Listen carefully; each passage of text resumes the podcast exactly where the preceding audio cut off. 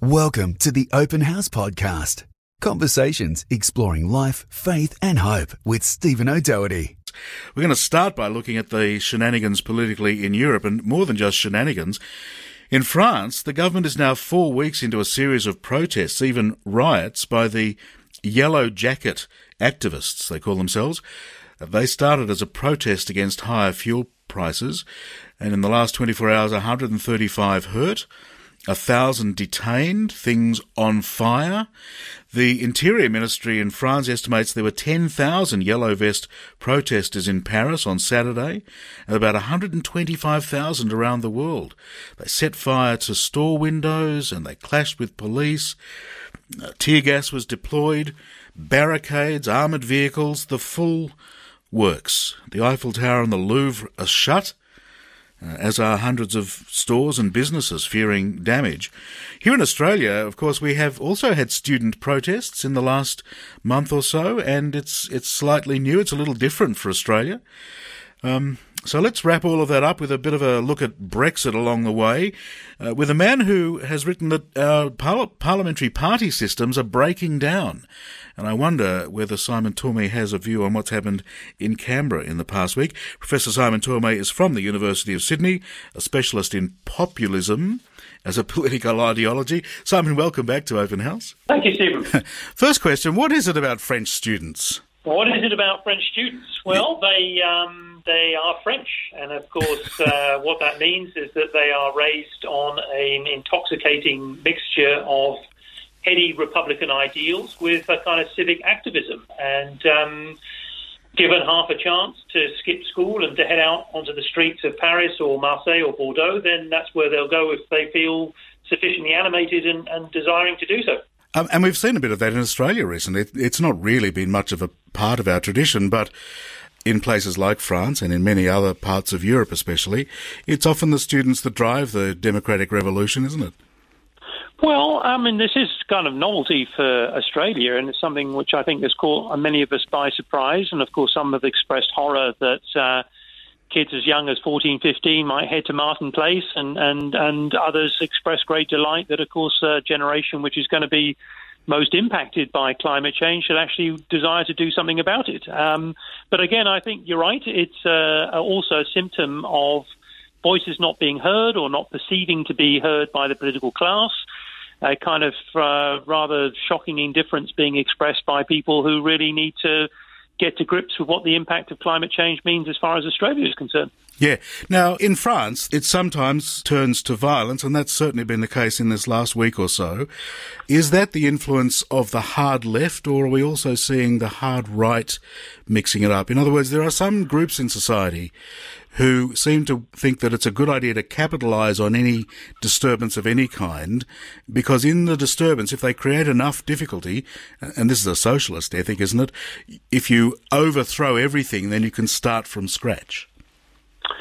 Well, I, think it's, we're, we're, still sort of finding out about the Gilets jaunes or the yellow vest, as we put it in English. Um, because it appears to be leaderless, it appears to be a very spontaneous movement. It's connected by Facebook and by Twitter and so on.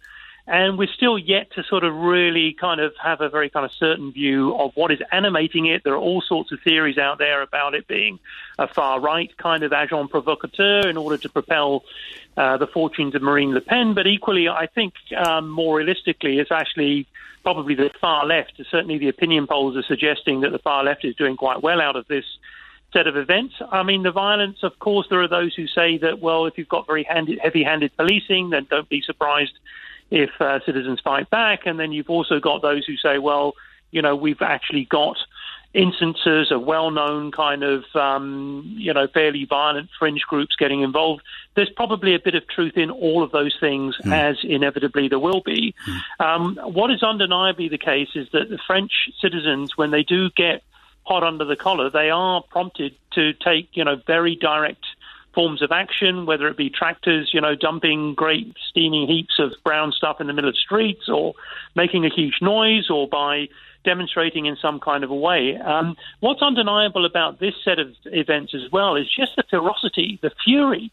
Uh, I mean, I've been watching a lot of the interviews over YouTube and so on. I mean, I really you know, quite surprising, quite how animated. Um, otherwise, kind of lower middle class people who seem to form the mainstay of this, but there's real anger. There's real sense of having been let down by this president and a desire to really want to sort of get themselves heard. And, and, and worse than that, there's actually a lot of kind of insurrectionary noise and fervor in the air as well, which is really very kind of French, but equally, you know, Europe, as we know, is in a febrile state at the moment. We've had all sorts of, um, you know, quite interesting political turns and twists in places like Italy and in Germany and Greece, Spain, and so on. So that the mood is very. It's difficult in, in, for us in Australia here to get a kind of handle on hmm. just quite how angry large swathes of the European population is. Well, that's a very good point. If we cross the English Channel to the UK, where do you see the Brexit thing going? It's no clearer than it was the last time we spoke, and in fact,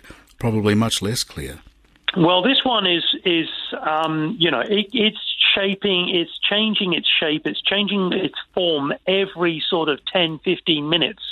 I mean, it, it looks like so. We've got the big vote coming up on Wednesday, Australia time.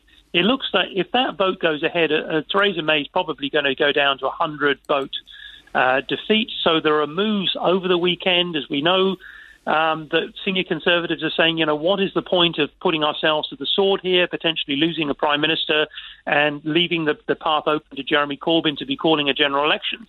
The crunch issue, as far as many hard Brexit Tory MPs are concerned, is is this really a Brexit? Is Britain actually going to leave the European institutions, including the customs union, including all the other proxy institutions for sort of European sovereignty?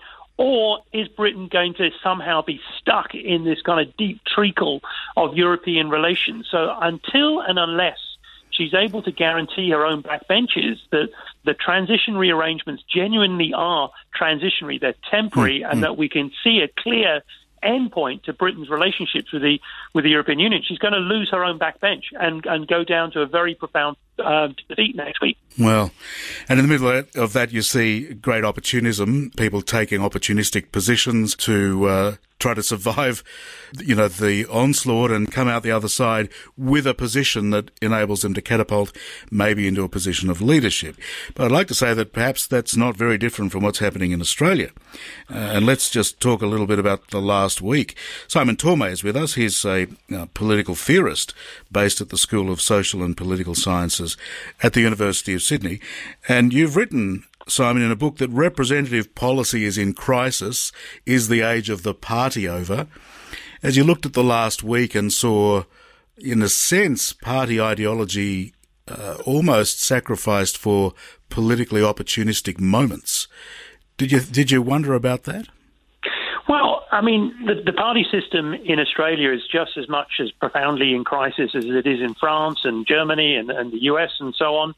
Why is that? Because basically Australian citizens have withdrawn their interest and support from political parties. They're, they're both in free fall as far as their own memberships are concerned. And of course, they're, they're losing their anchor points. They're losing the sense of representing some definite identity or some group in society. So they're, they're beginning to kind of play this game of, well, I think I know the people's will better than you know the people's will. And this, of course, is what toppled Turnbull in the first place. Mm. The sense on the backbenches there that he didn't really understand the common, ordinary Australian citizen. But where is that person? Is it in the middle of Queensland, you know, in the regional Queensland? Is it in Balmain? Is it uh, in Castle Hill? I mean, so really what's happening is political parties have detached themselves from the very people they're supposed to represent, mm. which is meaning that in a sense you've got this kind of curious rhetorical politics going on where Scott Morrison then tries to become come over as the ordinary Australian guzzling sort of pints of beer with a baseball hat on and so on, where the rest of Australia thinks, well, what's this kind of guy doing? So we've got this kind of rather hysterical period in Australian politics, and it's all about jockeying for position before the general election next year, yes, where we will actually get a moment of clarification, because then we will find out what it is that actual Australian citizens want and need. But until we get there, we're going to get all the kind of shenanigans on the backbenches and collapses of confidence, and, and people probably suggesting that they should over, topple over Scott Morrison before we get there in the first place. Well, yes, indeed, and yet we may not get the clarity that you're hoping for. Um, it's anyone's it's anyone's guess at this stage, but unless there's a landslide and the country has clearly embraced one particular set of promises over another, it's often a struggle for the middle. It's a seat by seat contest. You end up with um, a close fought House of Reps. You end up with a Senate that's muddled. This has been the lot of it for the last 10 years in Australia. As a political theorist, and particularly with your experience in European politics, do you see anything there that teaches us from history what the future might look like in Australia? Are we looking at um, short term coalitions being the way of things rather than these long term parties with a deep heritage of philosophy?